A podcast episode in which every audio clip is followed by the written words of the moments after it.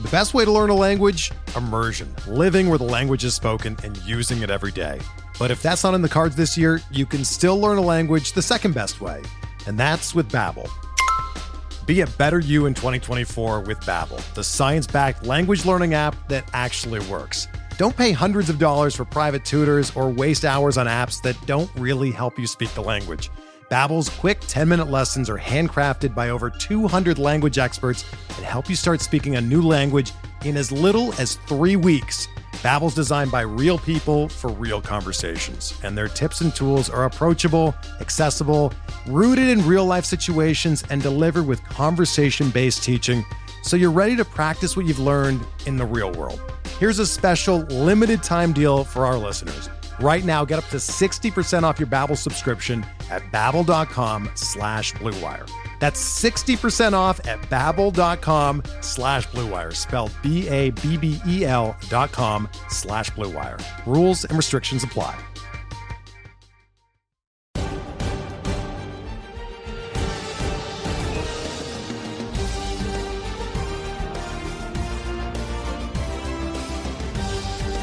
Welcome to Hacks and Jacks, a fantasy baseball podcast. I'm Joe Gallina, and as always, I'm joined by my man Scott Chu. Baseball is back, Scott. You know, I got to tell you, as a baseball fan, this flurry of action is beautiful. I love it. It's great. It's exciting. My phone is blowing up. As a content creator, it is my absolute nightmare. Everything I've been working on, out the window, right? I'm rewriting like player analyses, I'm re ranking guys. It's like just utter chaos as all these things move around. And But we'll we talk love about, it. yeah, we'll talk about it a lot today. But like, what's weird is I have to change a lot of the write ups, but like a bunch of the ranks like don't necessarily move. Some of them don't move as much as you'd expect. But there's like even before I can do that, I have to like think about it so much and look and look, and it's like, wow, this is nuts. But again, it's so fun, right? Yes. Like, Yeah. like the poor folks at Roster Resource must just be dying right now. But they're doing a good job, you know, because I'm watching, like you, like I have my cell phone out uh, at my desk at work, and I'm just waiting for the next move to happen, next transaction, next signing. And literally, like 10 minutes after the uh, transactions announced, Roster Resource has updated their their lineups, which I find you tip my cap to them. Yeah, otherwise this podcast would be real hard to do. yeah, yes. But uh, yeah, in case you were sleeping underneath a rock, yes, we have a new collective bargaining agreement. And Scott, it's been a while since we've actually had some real news to report on this podcast. We've we've kind of you know scoured uh, wherever we could and, and found like little bits and pieces of news, but uh, tons of activity. So many activities. Making my head spin how many activities we can do. lots of activity between the trades, free agent signings. Just to give everyone a reference, we're recording this podcast on March 14th, just a little after 10 p.m. Eastern time. So who knows? Once we're done recording, there might be another uh, transaction, another signing, another trade. But Yeah. just before we started, uh, it was just announced that Andrew McCutchen joined the Brewers. But uh, huge, huge news today. We, do we want to start with this, Scott? Who do we want to start with? I'll let you take the lead on this. Yeah, I hadn't even thought about Andrew McCutchen yet. I think that's that's a really great signing uh, Mhm. for for the Brewers. I think that they were, I, as I was watching their roster, I thought they were relying on uh, some strange parts of the outfield, right, to really like bolster it up.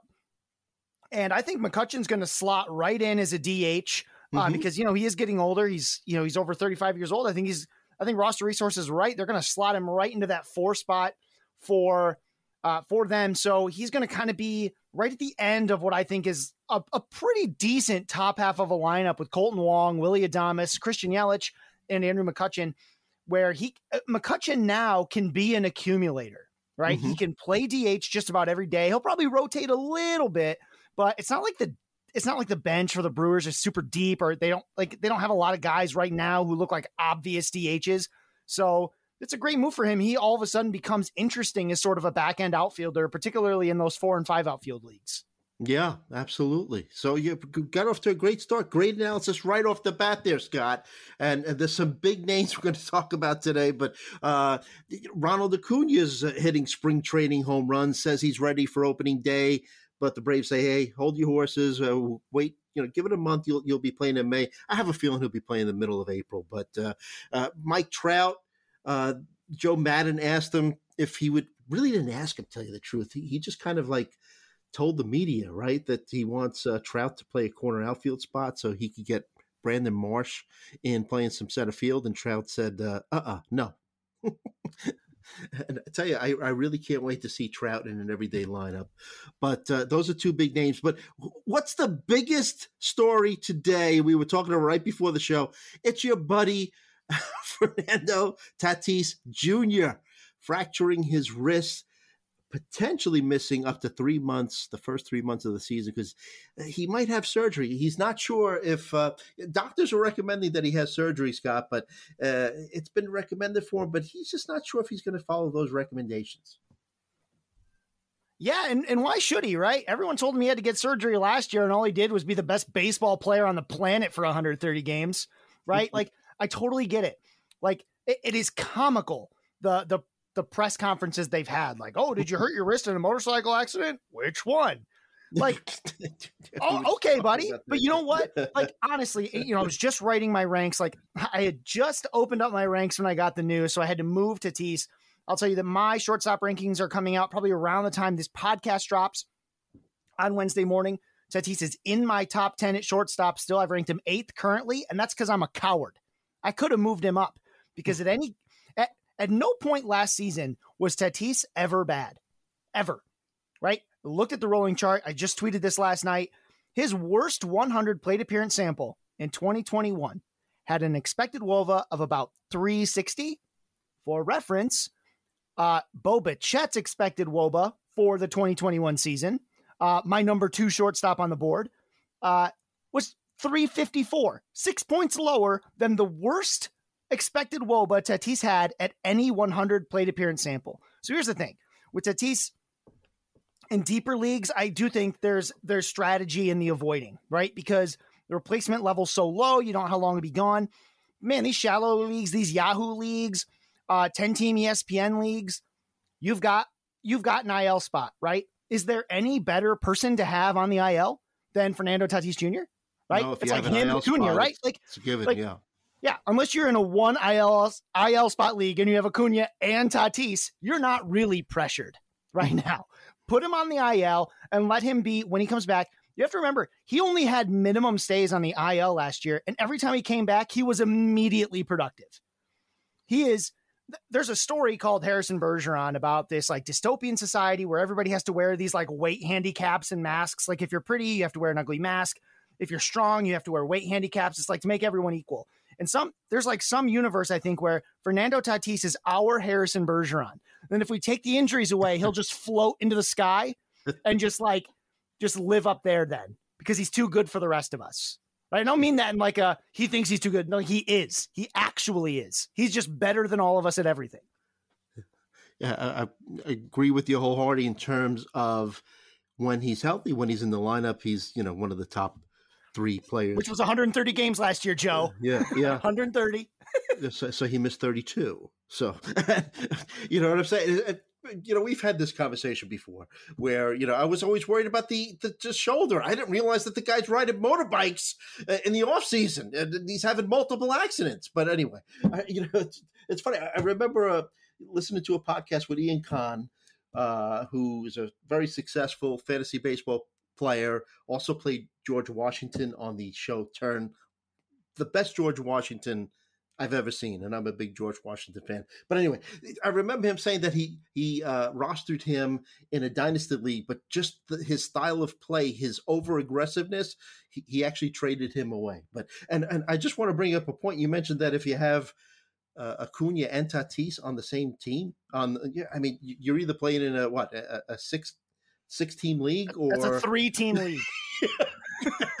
or or maybe it's a you know an auction league where you just blew all your, your, your money on your first you know two throws out there or whatnot. But um, yeah, it's just uh, so so. What are the uh, the Padres? It looks like it's going to be Ha-Seong Kim. Uh, there's also C.J. Abrams, but uh, he's 20 years old, only played 76 professional games, but really good. But uh, uh you know, I guess that it looks like it's going to be Kim playing every day while um, uh, Tatis recuperates. No. I think there's no way the roster stays what it looks like today because the roster today looks like it has Nomar Mazara on it. And I, I don't think teams trying to contend for playoff spots are putting Nomar Mazara in the field. Right? That's just hard. No, yeah, like that's just that's just not going to happen. So they do have some guys in the minors, but most of them are quite a bit younger.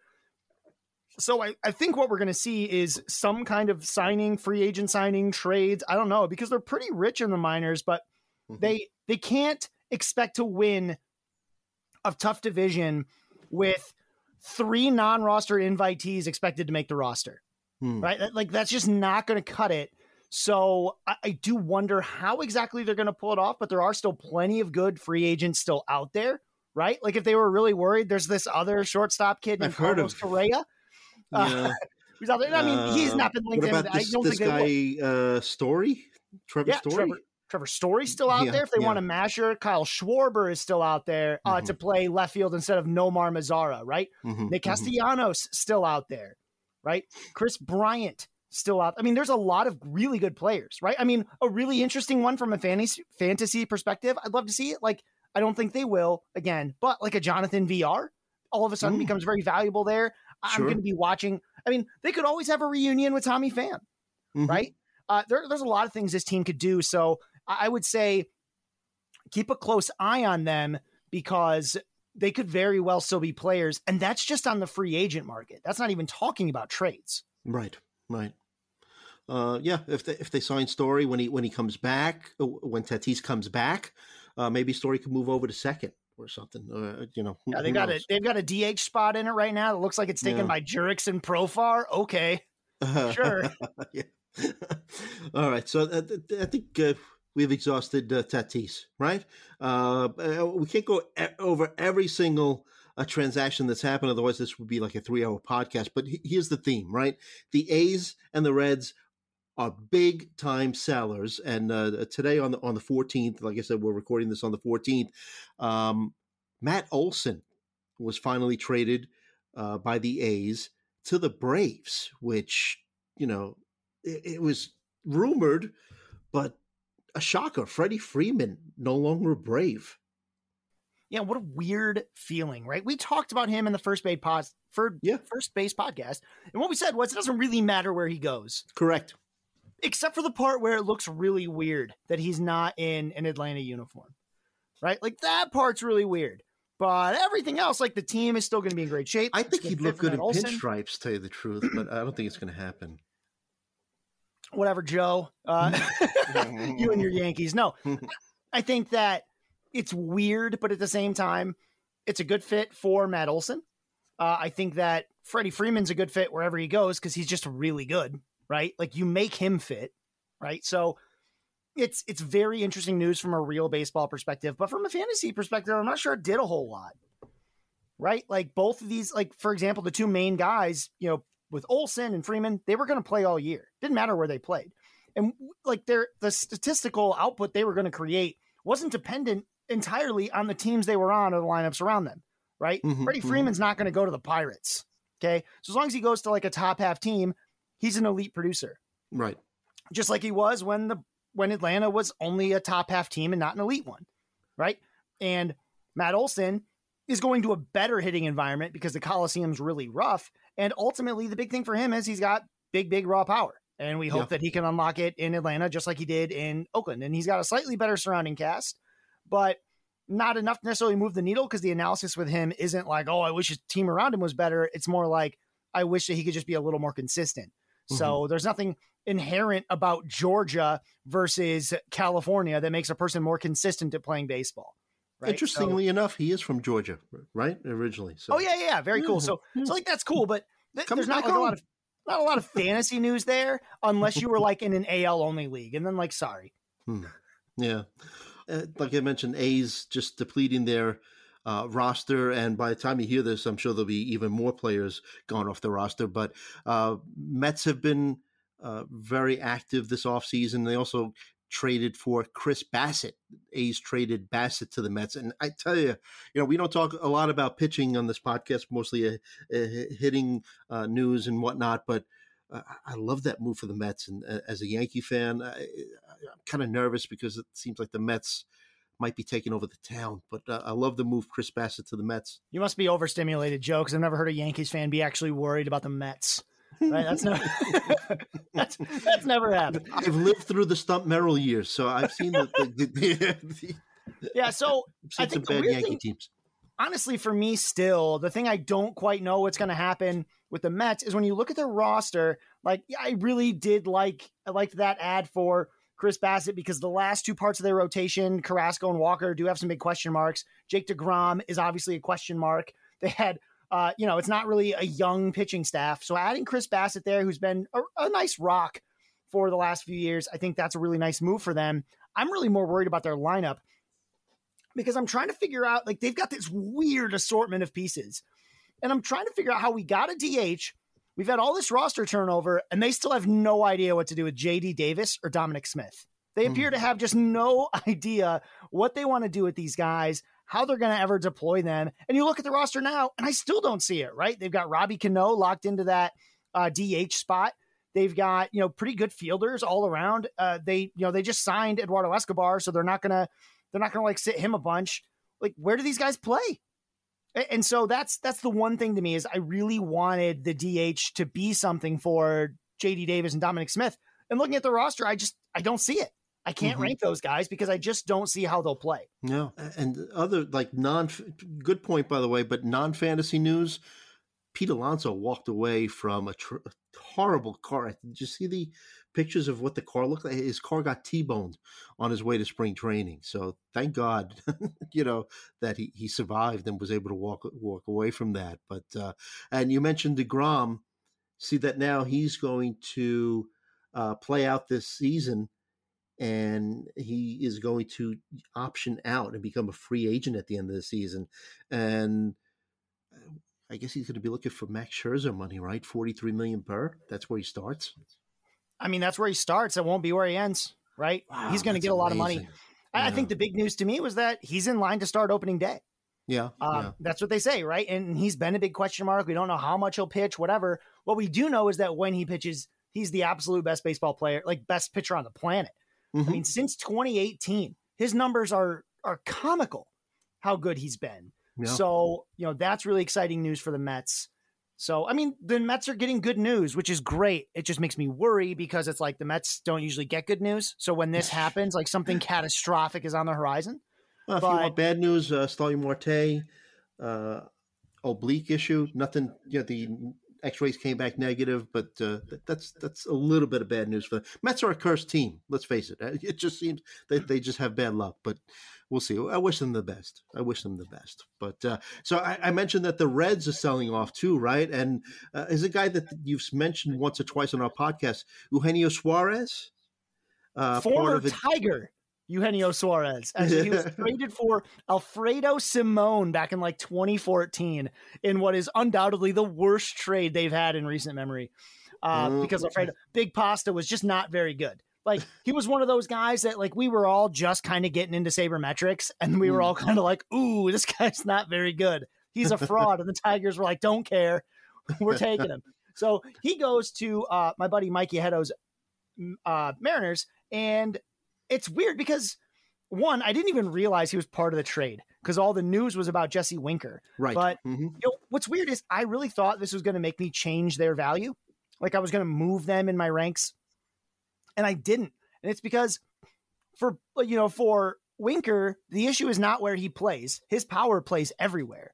I need him to play. Right. The nice thing is that the Reds were like weirdly intent on platooning him every chance they got and the Mariners kind of can't, right? Like you would never sit a Jesse Winker for Dylan Moore um, or the same handed Taylor Trammell. Like that's just not going to happen. So, you know, as long he's going to be batting third in a lineup that is improving, that's scrappy. It's not great, but it's scrappy, right? Mm-hmm. There's a Ty France in there. Jarred Kelenic is going to be right behind him. I'll have Eugenio Suarez behind that. At the top is Adam Frazier, can make contact. Yeah. yeah, you got Haniger. It's a scrappy lineup. So I mean, the park is obviously not as friendly to home runs as Great American Ballpark, aka Great American Small Park. But uh, again, these are two guys with power that plays in any stadium. Eugenio Suarez didn't need short walls to hit bombs. Right. Right. You don't hit 50 bombs because you got short walls. You hit 50 bombs because you're real strong. And I think that uh, he he can grow on that. And you know, with the weird outputs we've seen in Cincinnati from hitting, it was great to see like Joey Votto have a rejuvenated year and and Jesse Winker did good. In recent history, though, they've had a really weird track record of like lack of success. Mike Moustakas had struggled a lot out of nowhere. Eugenio Suarez started struggling a lot in 2020. Nick Castellanos struggled a lot. Um, so yeah, it was I a crazy wonder, season where all of them slumped Yeah, at the it- same time. So it's like, you know, maybe the Mariners see something, then get Eugenio Suarez some of that back. Either Hmm. way, I think you take the same exact risk on them that you did before, and yeah, maybe cross off a couple home runs. But I mean, with these guys, their their production was going to be so high level that you didn't like those two or three home runs might not even hurt, and it might not even happen because if they play more or can play closer to their true talent, like Suarez, those couple home runs you lost from the walls that you know are made up from the fact that they played a full season and found some of their true talent. Right, right. And uh, I agree with you. Winker's going to play every day, but I, I think the reason why the Reds wanted to platoon uh, Winker was uh, his issues pl- uh, hitting against left-handed pitching. Batted 177 against them last season. So, but I, I do agree with you. I think he's going to be playing every day. But just you know, keep keep in mind with that if you ever use him in a DFS lineup, make sure that it's, he's uh, batting against a right-handed pitcher. Um, and uh, so, so the Reds also traded uh, Sonny Gray to the Twins, and we'll talk about the Twins in a in a few minutes. But so now, what, do the Reds have left? I mean, uh, looks like uh, Aristides Aquino is going to be getting every day at bats. I think in right field. Uh, remember Nick Senzel? I think he's going to, according to roster resource, he's going to be their starting center fielder. And you got to wonder, he was a very highly regarded prospect for the Reds, but just uh, a lot of injuries and whatnot. And then Jake Fraley going to get every day at bats in left field, and nobody's going to roster uh, Fraley in a deep fantasy league. But uh, roster resource says he's going to hit 13 home runs and 12 stolen bases. Yeah, actually, Jake Fraley's an interesting name because he actually was he was something last season, right? We talked about him from time to time because his batting average is atrocious, but his plate discipline is wild, right? Last season, 17.4% walk rate, 26.8% strikeout rate, and the batting average was 210, but that OBP 352, right? The slugging was also not that great, but in an OBP league, this guy's got just enough power and speed to be sort of, you know, sort of interesting in Mhm. a way, right? In a full season, which no one would ever give him. But if he got it, he could be like a 2020 guy. No one's going to give that to him, but I, I don't think Reds might be forced to. yeah, and, and like 15 15 is not out of the question. Again, in a normal, like in a in a batting average league, I don't think you can deal with this because the the batting average is always going to be bad. He doesn't put a ton of balls in play. Uh, he does strike out a lot, but the OBP plays right. Like I, I don't even like him in leagues that count slugging because that slug's never going to be much over 400. But he can scrape together a really nice OBP and some power and speed, and is should be someone that's at least on your watch list for those hot streaks or maybe stretches of time where the Mariners are playing well. hmm Um, like I said, we're going to get to the Twins in a second, but I just want to mention the Blue Jays. They've been very aggressive as well, and maybe by the time you hear this, uh, they might even have a big first baseman who lives part time in Canada on their roster. Believe it or not, yeah, they're, they're making a play for Freddie Freeman, and it'd be interesting to see if that works out. But uh, they uh, signed Yusei Kikuchi. And uh, like I said, who knows who else is going to be on their roster by the next time you hear this? But I think they're going to be the class of the AL East for the next several years. I mean, just look at all that talent there, Scott. Man, that over the last season and a half or so, they've really reinvented that pitching staff. And that's a Mhm. big part of, I think, why they're willing to invest so much on the hitting side. Because, you know, the rich get richer with hitting. But, and, you know, two years ago, this rotation was a joke. And we are all wondering, are any of them worth like rostering besides Hyunjin Ryu? And now Hyunjin Ryu is their third guy, right? Mhm. Jose Berrios, Kevin Gausman, Hyunjin Ryu, Alek Manoah, and Yusei Kikuchi. So this no longer puts too much pressure on the aging, sometimes inconsistent Hyunjin Ryu.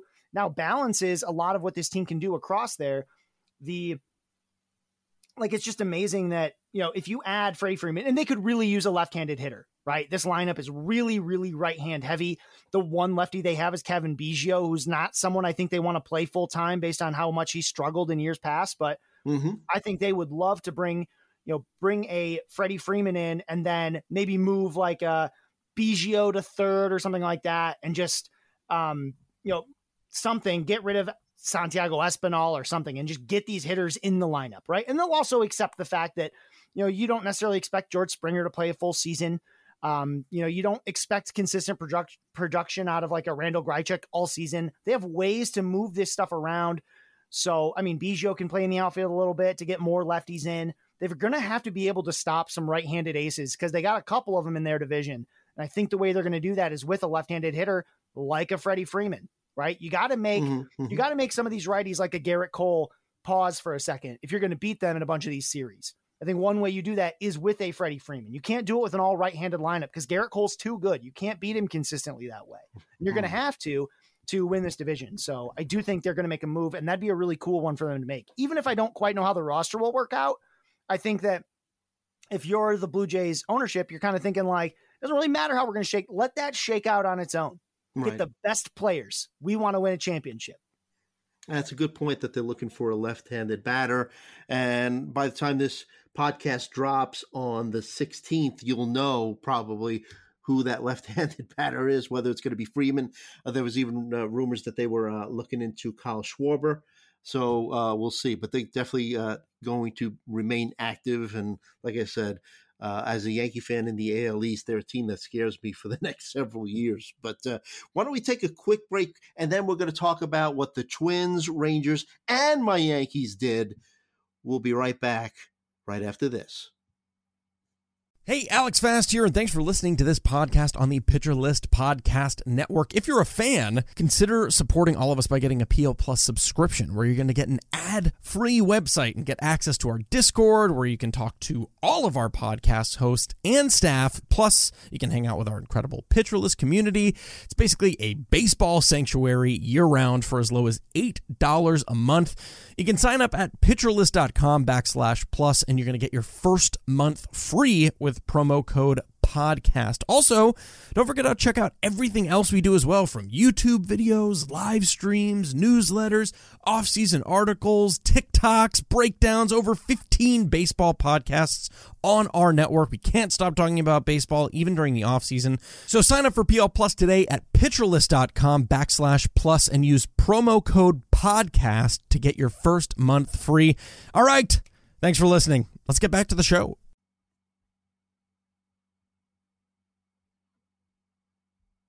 All right, we're back. Hacks and Jacks, Joe Gallina and Scott Chu. And uh, we've been teasing uh, what the Twins, Yankees, Rangers did. And, you know, can't wait to talk about my Yankees there, Scott. We're also going to talk about your Tigers. Why don't we talk about your Tigers first? They're great. Um, uh, AJ Hinch telling the media that, hey, Riley Greene and Spencer Torkelson actually have a shot at making the Tigers opening day roster.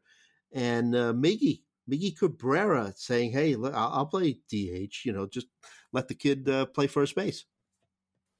Miggy wants to win games again, right? Miggy knows that he's almost 39 years old and that he wants he loves playing baseball. There's no one that has more fun on the baseball diamond than Miguel Cabrera, even when the guy can barely move and run. Mm-hmm. I think that he'd be more than happy to DH most of the time if that meant bringing in players to this team to win. Because if the Tigers saw anything last year, it's that they're not a bad ball club, right? They went 500 after the month of April. April was terrible, but after that, they went 500. They've made some moves. Uh, mm-hmm. You obviously know I love Akil Baddoo, who's going to bat at the top of that lineup. They've got Robbie Grossman. They've that. added Javier Baez. I mean, there's a lot to this lineup. They just need a little more depth. I think the mm-hmm. way they can get that are players like Spencer Torkelson and Riley Greene. I don't know if both of them will be up right away maybe one of them. I don't know if they'll get consistent playing time right away, but by midseason, I would be expecting that some of these big stars that the Tigers have been hiding in the minors are going to be up and they're going to be ready to play. Uh, another guy I like who I just, I'm going to keep dropping this name for you, real deep league folks, Isaac Paredes. A lot of other Tigers folks don't necessarily like him. I love the bat. I think that he's sort of positionless, but he's got a great feel for contact. He hit really well in AAA, right along with like Riley Greene and Spencer Torkelson. He put up just as good of numbers as they did in that level. And I think that that's another really interesting guy that could bring up, especially if an injury happens or if they decide they want to move some more players around. There's a lot of interesting stuff going on there. Like if they don't bring up Torkelson, that means they'll put uh, probably Jonathan Schoop back at first base most of the time and find someone else to play second base, like an Isaac Paredes, something like that. So just something to keep in mind. These Tigers are going to surprise some people next year. I think that it's interesting if you look at betting sites. They're, uh, I think they usually have the second best odds to win the AL Central. There's a reason these uh, these casinos and everything are sort of hot on the Tigers right now. Now that'll probably change after all these trades, but uh, the the Tigers have something brewing. Mm-hmm. No, I agree with you. When we were doing this podcast last year, and the Tigers swept my Yankees, and I was like, you know, they're a pretty scrappy team. And like you said, I think it was after the first month of the season, they were a 500 team, and uh, a lot of the experts are picking the Tigers to uh, play over 500 this season, and I'm glad that we got to do this podcast together right at the time as the Tigers, I think, are going to take off. So uh, I'm with you there. Oh, it's beautiful. We, we got more Baddoo and Skubal talk coming, folks, all season long. They're great. uh, so uh, let's go back to uh, what the Twins and the Rangers and the Yankees did.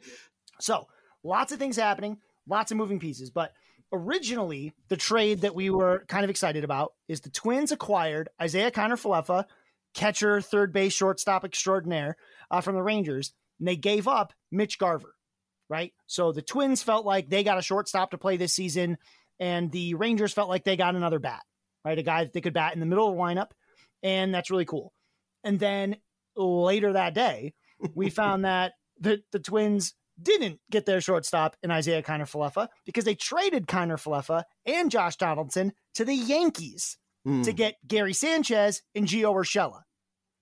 Right? So so the and guy, they traded also Ben Rortvedt. Uh, hope yes. I get that name to the Yankees too. So so the Yankees uh, basically the two teams traded headaches, right? The the the, uh, the Twins got rid of Josh Donaldson, oft injured, still a very capable power hitter, but not only did they get rid of him and his injury proneness, but they got rid of $50 million of his salary because the Yankees ate that. And the Yankees got rid of their headache and Gary Sanchez. And, you know, I've been very vocal about how bad Gary Sanchez is. Oh, that Gary is scary. Uh, but I'm just, you know, wishing the best for him. Maybe this is exactly what he needs. You know, a new change of pace a new place to play where the media isn't really on top of him or anything. But uh, you know, Gio Urshela, I'm gonna miss him. so, but but Kiner Falefa is our shortstop. Josh Donaldson is the Yankees' third baseman, and how do you put Josh Donaldson and Gerrit Cole, who hate each other on the same team, Scott?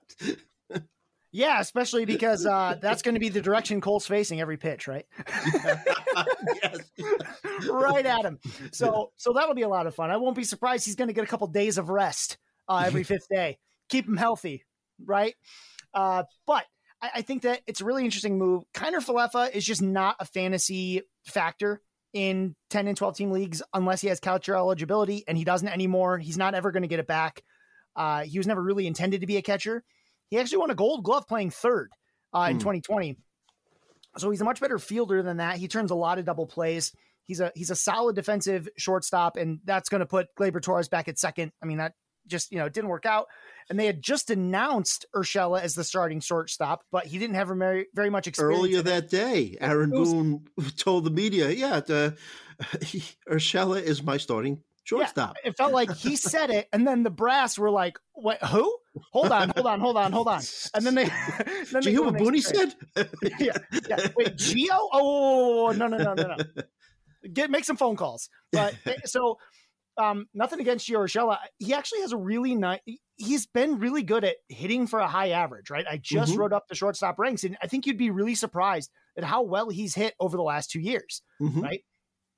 Really in his in his whole career he was really bad uh, when he was with Cleveland and Toronto in terms of batting average he had these like 220 batting averages but with the Yankees his overall batting average like 280 something yes uh, he's he's been really really good for them he has you know, modest power, but he's Yeah. a guy who he can really boost batting average. And he's a guy, again, he's more of like a watch list, like back end guy because he hasn't exactly played full seasons in a while. But don't forget 2019, right? The guy hit 314, 21 home runs, 132 games. In the shortened season, he hit 298 again, right? Slugged almost 500. We didn't see the power last season. And, um, you know, the, the plate discipline wasn't quite as good, but there's upside here on the Twins team that is going to hit a lot better than they did last season. Right? That the Twins are a team I'm really excited about, if only because I mean, I'm more excited about my Tigers, but the Twins have done a lot to really shore up. This was a team that I thought should have competed for the AL Central title last year. Just fell apart. They could not find any sort of sense in pitching. So they did pick up Sonny Gray and they signed Dylan Bundy. That's a big plus, right? Um, it's still the back end of their rotation is scary. Bailey Ober, Joe Ryan, Ryan, Randy Dobnak, whatever other collection of guys they can kind of get. But uh, the lineup still it's it's it's still weirdly crowded, but there's a lot of pieces here, right? Top to bottom. I mean, you've got Gio Urshela batting eighth, Alex Kirilloff, who's promising batting 7th Mhm. I I wonder how long they're going to keep Gary. You know, roster resources it says Gary Sanchez is going to bat sixth. I wouldn't be shocked if he gets moved to something like eight or ninth. Everybody else moves up, but there's a lot of hitters on this team. They can, they can really do some damage. They'll really, I think, go after teams that have you know some fly ball right-handed pitching because there's a lot of really strong lefties on this team. But yeah, it's it's it's going to be a wild ride in the AL Central. I'll tell you Yeah. that. And having watched Gio Urshela every day as a, as a Yankee fan, when he first came up, they build him exactly the way that you said, basically an all glove, no bat kind of guy. But he did surprise. Uh, he has like you know up to twenty home run type of power, and like you mentioned, he batted over three hundred one season, and he could hit for you know a 270 280 average and he's gonna the way roster resource sees it he's gonna be their everyday third baseman and in deeper leagues he might be worth a flyer as a corner infielder or, you know obviously on your bench. I'm talking like 15 team leagues. Yeah. um yeah. Um it's going to be interesting to see uh, like we had talked about jose miranda if, he could get in there too because he could play some third base or he might dh and you're right uh, just looking at this lineup here got a lot of moving parts, but some really good stuff here. Obviously, Buxton and uh, you know Kepler has been slumping over the past few years, but you know he has the capability of hitting thirty home runs, and uh, you know Trevor Larnach is a decent uh, minor league pedigree, so it you know could be an interesting team to watch. And uh, Bailey Ober and Joe Ryan. You know some decent numbers in the minor leagues, and they they could uh, they could put it together. You know, Sonny Gray, if Dylan Bundy could Bundy could find his way from uh, pitch the way he did a couple of years ago, could I be mean, an as long as he's team. not in Baltimore, I think he's got a chance to reach his potential. And Yeah. I mean, Randy Dobnak's got a great mustache. So there's a lot of good things happening in the rotation. And then you- again, in the lineup, this isn't the most durable team either, right? Mhm. Like how how healthy will Miguel Sano be? How healthy will Byron Buxton be? How healthy will Gary Sanchez be? How healthy can this team stay? Right? Mm-hmm. There's going to be opportunities for guys like a Jose Miranda to come up and make an impact, right? Brent Rooker, another guy on their bench that is really good. Nick Gordon was once a highly regarded prospect. He's mostly speed, right? He's a former first overall pick, but I mean, it's it's a lot of moving parts, but it's a lot of really exciting stuff. I think it's going to be a big pain for weekly league managers early on till we get a Mhm. good idea of of how they're going to make everything work. But lot, I mean, just a lot of promising pieces here, and and that's not even talking about the guys that are down in like AAA. They they acquired Austin Martin, who was a first round pick in 2020. They acqu- and he's a top, you know, he's like a top 60 overall prospect. They've they've acquired, I mean, they've got all kinds of guys who played in the majors before. Derek Fisher, Kyle Garlick, Jake Cave. There's a lot of pieces here. So this team is now very, very deep, Mhm. right? So a little annoying for fantasy purposes. I mean, they've also got Royce Lewis who can play shortstop. He's another top 70 prospect or so. Yep. Um, I wonder how it's all going to work. And I think it might be a really, really good offense and a really, really good, um, like real baseball team and a painful one for fantasy managers at times, especially with the whole bottom half of the lineup. Yeah. Uh, and taking a look at what the Yankees lineup looks like now, um, And, and the thing is, I mean, the Yankees were in on the Matt Olson trying to get him uh, to be traded, but the A's were holding out. They wanted uh, Anthony Volpe, and that he's a, a prize shortstop prospect that the Yankees were not willing to part with. And then uh, there's a, another shortstop that they have. A, uh, he's a little closer to making the major league, uh, Oswaldo Peraza. And tell you the truth, I I thought that maybe they might have given him a chance if they hadn't made this trade and uh, gotten Kiner Falefa as their as their shortstop. But you, you described Falefa having you know little fantasy value, and I, I kind of agree, except for maybe deeper leagues only for the fact that he could give you maybe 15 to 20 steals and you know steals is such a uh, you know, big commodity that fantasy managers are looking for these days. But uh, in real life when you're looking at the yankees lineup now you know uh, Falefa, uh, Kiner Falefa is a right-hander right-handed batter. So yankees lineup is very right-handed uh, but uh, you know, they have their you know stopgap shortstop right now the yankees do. So uh, we'll see how it works out. Uh, wasn't thrilled with this trade, especially with the Yanks taking fifty million, uh, all fifty million dollars of uh, Donaldson's um, salary and just Donaldson's recent injury history. That's very scary to me. Yeah, you know, I don't want to make too much of this, but I've been really interested in some of like the non-roster invitees that they've brought in to New York mm-hmm. and these like little one-year deals because they keep signing a bunch of speedsters. I'm trying to figure out what Jose they're trying Peraza, to do. right? Jose Peraza, Castro. Tim Locastro, mm-hmm. he was today. And then if you go and look in like the minor league, the guys that got minor league contracts, Ender Inciarte, right? Mm-hmm. He's down mm-hmm. there. He's another guy that can really run. So I'm kind of just like, what are you guys doing? They're the go Yankees now. Yeah, you, yeah. It's like, is this going to be? Is this going to be a team that runs? Mm-hmm. right? Uh, it, really interesting. I doubt they keep all of these guys, but they're clearly looking for a speed piece, and they didn't care about the handedness, which I thought Mhm. was interesting. Um, I guess they're going to hope that Joey Gallo is all of the uh, left-handed power they need, but Mhm. I wouldn't be. I don't know how much they're going to. You know, I think they are going to make more moves. I just don't know how splashy they'll be.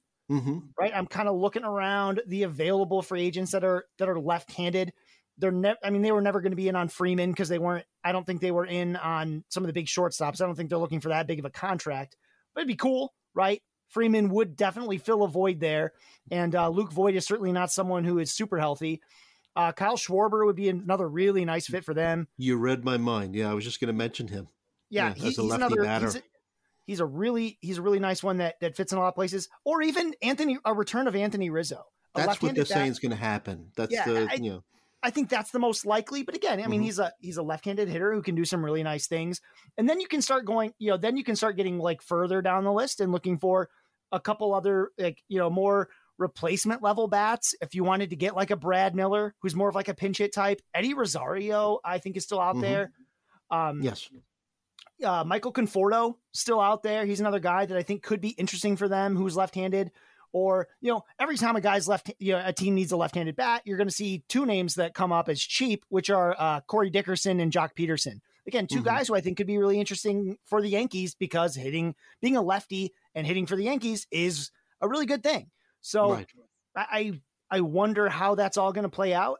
And at the same, they can really go a lot of different directions here. So you know, hold on to your butts. You Yeah. gotta, it's going to be a crazy week. We're going to see how these lineups shake out. hmm Yeah, a lot of Yankee fans scratching their heads over you know the uh, these trades that the uh, Yankees made uh, recently, and like you just mentioned, wondering what comes next.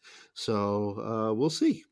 But um, um, like I mentioned, Oswaldo Peraza, Anthony Volpe look like they are going to be the future uh, left side of the Yankee infield. Maybe Oswaldo Peraza, you know, maybe they can move him over to third base, but they're really high on Anthony Volpe. But uh, I think his target date, if you if you look at the MLB website, maybe 2024. But uh, uh, everyone's real high on him. So I wanted the Yankees to just get rid of uh, Aaron Hicks, eat his contract, and maybe uh, you know use some of that uh, that those big bucks that everybody says the Yanks have, and and, and try to sign Seiya Suzuki uh, in his 402 OBP. But uh, I wonder if by the time this podcast drops, uh, we'll, we'll know uh, where he's going. There were rumors that he was going to go to the Padres, but I, I think he came out with an Instagram post. He said there are seven other teams that he's considering, but um, we'll see where, where he ends up. But that, that's going to be a very interesting uh, player. See how he uh, pans out in the major leagues.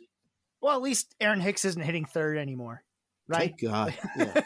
like he's he is an underrated hitter when he's actually healthy, which is never. Hmm. But he, you know, he should never have been hitting third. He's going to be batting probably at the bottom of the order. Makes a lot of sense. Uh, it's hard to find center fielders. Mhm. Teams don't let good ones go, so I kind of get why they've been a little hesitant to move him around because I don't know if they feel like they have someone to play center uh, Yeah. if he's gone. So they'd have to get someone, and not a lot of teams looking to give one up, except for maybe weirdly. I don't think they'll trade with them because they're kind of after some of the same pieces. But there's one team that has multiple center fielders on the roster, and it's actually Atlanta. They've Hmm. got Christian Pache and Drew Waters, who are both ready to play. Well, Pache went in the deal. Uh, he- Oh, that's right. Yeah, he just. uh I think they sent him to Oakland. Yeah, one of the well, yeah, Oakland's, yeah. yeah. that's right, that's right. Mhm, they- that's a mhm. giant. I mean, just an absolutely giant, uh, giant outfield for him to cover. So that makes a lot of sense. hmm And they also acquired the the catching prospect Shea Langeliers, Mm-hmm. so that was a really interesting move.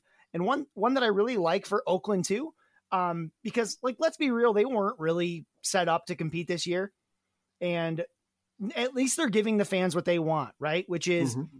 if you're not going to win, sell. If you're not going to win, sell.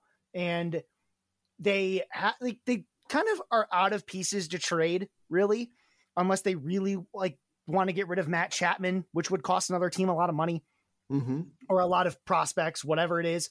Um, Yeah, he was linked to the Phillies. Who, who knows by the time this podcast drops where he'll be? But I, I, I know the Phillies were very interested in him. And, and they've got a DH lined up, which is Eric Thames, who just keeps coming back. We You know mentioned I him mean? a few weeks ago. Yeah, Eric Yeah. Thames coming back. Mhm. Like he's not going to play that much, but there's power there. He might be a sneaky like uh weekend stream or something like that. But Mhm. just so many moving parts all over the league. And usually in these off seasons, we're waiting for like this guy to go, then everything else happens, right? We're waiting for this guy to go and everything else happens. And in this off season, that's just not what's happening. This Right. off season, players just moving. Nobody cares. Like they're not waiting for so and so to sign. Everybody's just like, Right. get me a contract. Let's play baseball. What do you So, think, uh, Andy Ibanez?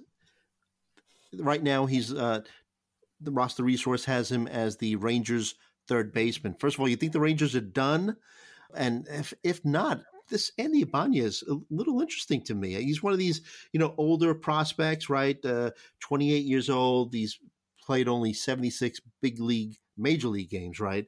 Uh, but uh, 288, 355, 455, triple slash in five minor league seasons. Could be a sneaky play down the road. Yeah, you know what he reminds me of, at least from a statistical output perspective, is like a slightly toned down Ty France. Mm, Uh, that's a guy who can be really valuable with plate appearances, and then without them is not really super valuable. So I, I like Andy Ibanez. He did show some flashes last season. He does not have a ton of power in this bat. He's not very fast. He's like an all hit tool guy, but you know what? So is Jake Cronenworth, right? And that's the kind of upside you could see from him. I'm not comparing him to Jake Cronenworth. It's just with this archetype, that's the sort of upside. The Ty Right. France, Jake Cronenworth type with up to 20 home run power and a good batting average. That's what we have in an Andy Ibanez if it goes well right. right? Yeah. So, you know, again, a wa- not maybe not even a watch list in 12 teamers, but in 15 teamers, something to keep an eye on. He doesn't steal bases, but he could provide some batting average and, and do Mhm. some good things. And a little So- pop. Yeah. A Yeah, little I- bit. Yeah. I, I don't hate it. And what's kind of fun right now is, uh, you know, I, I have, you know, I have some pretty serious ADD, ADHD, whichever you want to call it. And this offseason has been perfect for it because every time I'm about to fall down a rabbit hole, a new a new move is made, right? Like even this podcast, right? We're just like we're just jumping from team to team. Everything's interesting, everything's fun. This is this is just so like this is everything we've been waiting for for this whole stupid lockout. hmm And now I'm just glad that we can talk about real baseball. We can talk about teams making moves. We're not even talking about some of the big, like, we haven't even talked about some of the relievers that got signed. I'm not sure if any of them are going to close, but they could. Ian Kennedy mixes stuff up in Arizona. Uh, Colome, Alex Colome with the Rockies could take over for Carlos Esteve- Estevez, right? Um, yeah. just- I mean, and then Adam Ottavino with the with the Mets now. I mean, mhm, just- and Brad Hand went over to the Phillies. yeah, Jeurys There's- Familia joins the Phillies too. So the Phillies really revamping that bullpen. Yeah, I mean, I- think you know we won't get into all of that uh, Mhm. because I'm not as good with relievers. I would definitely be telling people to check out any work that's dropped by Rick Graham uh, and our team who work really hard on relief pitchers. I think the one player I didn't talk about, you mentioned him. I want to bring him back up because I'm ADD, right? I want to go back to the Reds. I do want to talk just a tiny bit about Aristides Aquino, and not because I think you need to draft him or anything, right? The strikeouts are still untenable, but he started walking more. Hmm. He started walking more. And, and, you know, again, he only hit 190 and the OBP was still sub 300, right? But those kinds of improvements can lead to something, right? He's only 27 years old. Uh, we everybody knows he's got power, but there's a chance he can make the type of change that we need him to make because he has power and speed. Whenever someone has power and speed, what we like, we're always going to hope. We're always going to dream. Mhm. And if you're going to hope and dream, I don't hate doing it with a guy like Aristides Aquino because you can do it from the sidelines. You don't actually have to invest a, a roster spot or anything like that, right? All you have to know is that the the walk rate really started improving, and yes, the strikeout rate also really started spiking at the end of last season. But he he's made adjustments there before. If he can make, he's got to make a big adjustment because he's not quite Miguel Sano. But if if this guy could even bat like two ten or two twenty, he has niche use in fantasy, right? A streamer when the lineups are right. If he could just get like a split or something, I mean, give me anything to hang my hat on and say I can start this guy then, right? Because if he can give me that, like if he can just say, if we can just say, all right, Aquino, you're not that bad against lefties, right? Um, and he wasn't terrible. He had a 761 OPS against him. He only hit 198, but for you know, he, he can really 60 bump that- points more than he hit against righties. uh, almost 100 points more, right? it, was, it not good. So he can he can really bump that up. He's like a step away. Uh, the plate discipline against lefties was very good, right? It was 15% walk rate to go with that 28% strikeout rate. Mhm. So if he can just make one one more change, he all of a sudden has relevance. I'm not saying he's good, I'm saying he has relevance.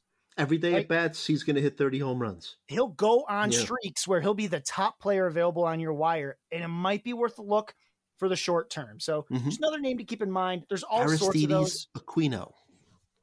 Yeah. Uh, you know, the one that went on the like the craziest rookie power surge we've ever seen and then Mhm. absolutely cratered afterwards. Yep. So um, you know, it's something that can happen. I am really interested to just see how the Reds turn out. I don't really know what they're gonna do. I don't know what anyone's gonna do. And by the time we record again next week, we're probably gonna have to go through all of these again. yeah, well, uh, it will be interesting to see what the Reds uh, roster does look like because uh, looks like they're just tearing it down. So, uh, but uh, I'll just bring up three other guys, and then we're going to head out of here. And then, hey, next week we got to finish up our outfield preview. And uh, you said that uh, maybe uh, Dylan Burris could join us, right? Uh, Yeah, I hope so. yeah. He did an excellent job writing up the outfield ranks, which are all available over at Pitcher List. Uh, like I said, the last of my ranks are going to be done uh, and published by the time this article comes out tomorrow morning.